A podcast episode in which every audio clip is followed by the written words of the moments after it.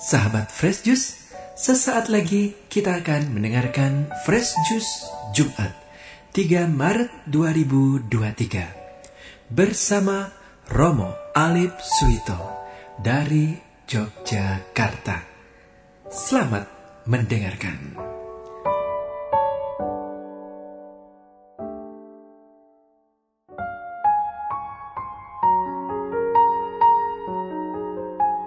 Bapak dan saudara-saudari, para sahabat dan pemirsa Fresh Juice yang berbahagia, saya Romo Alip dari Gereja Kristus Raja Baciro di Yogyakarta.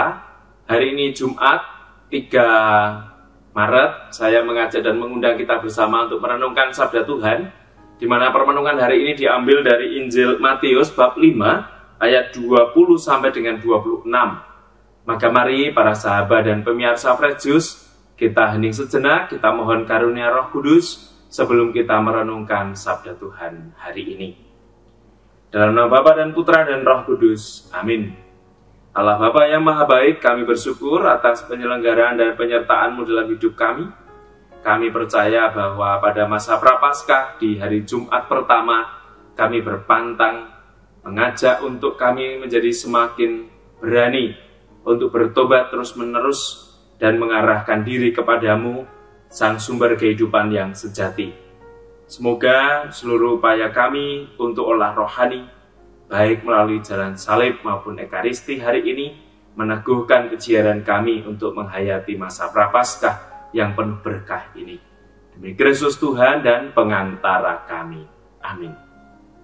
Tuhan bersamamu dan bersama rohmu, Inilah Injil suci menurut Matius, dimuliakanlah Tuhan. Injil Matius bab 5 ayat 20 sampai dengan 26. Dalam khotbah di bukit berkatalah Yesus kepada murid-muridnya, "Jika hidup keagamaanmu tidak lebih benar daripada hidup keagamaan ahli-ahli Taurat dan orang-orang Farisi, sesungguhnya kamu tidak akan masuk ke dalam kerajaan sorga." Kamu telah mendengar yang difirmankan kepada nenek moyang kita, jangan membunuh. Siapa yang membunuh harus dihukum. Tetapi aku berkata kepadamu, setiap orang yang marah terhadap saudaranya harus dihukum. Siapa yang berkata kepada saudaranya kafir harus dihadapkan ke mahkamah agama, dan siapa yang berkata jahil harus diserahkan ke dalam neraka yang menyala-nyala. Sebab itu, jika engkau mempersembahkan persembahanmu di atas mesbah, dan engkau teringat akan sesuatu yang ada dalam hati saudaramu terhadap engkau, tinggalkanlah persembahanmu di depan mesbah itu, dan pergilah berdamai dahulu dengan saudaramu, lalu kembali untuk mempersembahkan persembahanmu itu. Segeralah berdamai dengan lawanmu selama engkau bersama-sama dengan dia di tengah jalan, supaya lawanmu itu jangan menyerahkan engkau pada hakim, dan hakim itu menyerahkan engkau pada pembantunya, dan engkau dilemparkan ke dalam penjara. Aku berkata kepadamu, sesungguhnya engkau tidak akan keluar dari sana sebelum engkau membayar utangmu sampai lunas. Demikianlah sabda Tuhan, terpujilah Kristus. Kamu telah mendengar yang difirmankan kepada nenek moyang kita, jangan membunuh, siapa yang membunuh harus dihukum. Tapi aku berkata kepadamu, setiap orang yang marah terhadap saudaranya harus dihukum. Ibu bapak, para sahabat dan pemirsa Fresus yang berbahagia. Yesus hari ini mengingatkan kita supaya kita berani untuk keluar dari kehidupan-kehidupan kita yang notabene atau catatannya adalah kadangkala kita kehidupan agamaan kita ini seperti ahli Taurat dan orang Farisi. Apa yang dimaksudkan dengan hidup keagamaan orang Farisi dan ahli Taurat tak lain dan tak bukan adalah mereka mengikuti aturan-aturan secara ketat tetapi mereka mengesampingkan Allah dan mengesampingkan sesama manusia. Demi taat pada aturan, mereka meninggalkan Allah dan meninggalkan manusia. Dan ini yang ingin bersama-sama diperbarui oleh Yesus sendiri supaya kehidupan keagamaan kita tidak seperti mereka. Menjadi hal yang penting dan juga bermanfaat bagi kita di masa prapaskah adalah pesan Yesus hari ini. Ketika dikatakan bahwa jangan membunuh, siapa yang membunuh harus dihukum. Tapi aku berkata kepadamu, setiap orang yang marah terhadap saudaranya harus dihukum. Yesus menempatkan hukuman bukan hanya saat kita melakukan kejahatan yang paling keji, yakni pembunuhan, tetapi kemarahan. Kemarahan bagi Yesus juga patut untuk dilihat kembali dalam seluruh proses kehidupan kita sebagai murid-muridnya. Maka Yesus juga dalam hal ini mengajak kita untuk melihat bahwa sebagai seorang yang mungkin dalam kehidupan kita lebih sering marah daripada membangun pendamaian, kita bersama-sama diajak untuk melihat bahwa setiap orang yang marah, apalagi menaruh dendam, kita bersama-sama tidak akan mudah untuk mengalami kasih dan berkat Tuhan.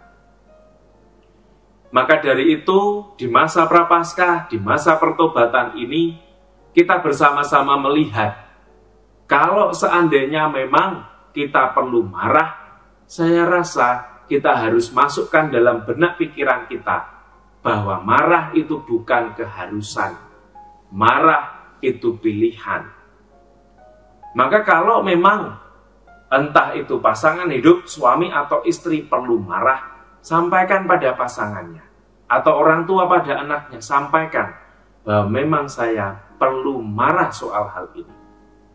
Tapi marah kita jangan sampai menjadi marah yang konstruktif atau maaf bukan marah yang benar-benar destruktif atau merusak, tetapi justru sebaliknya marah yang konstruktif, yang membangun.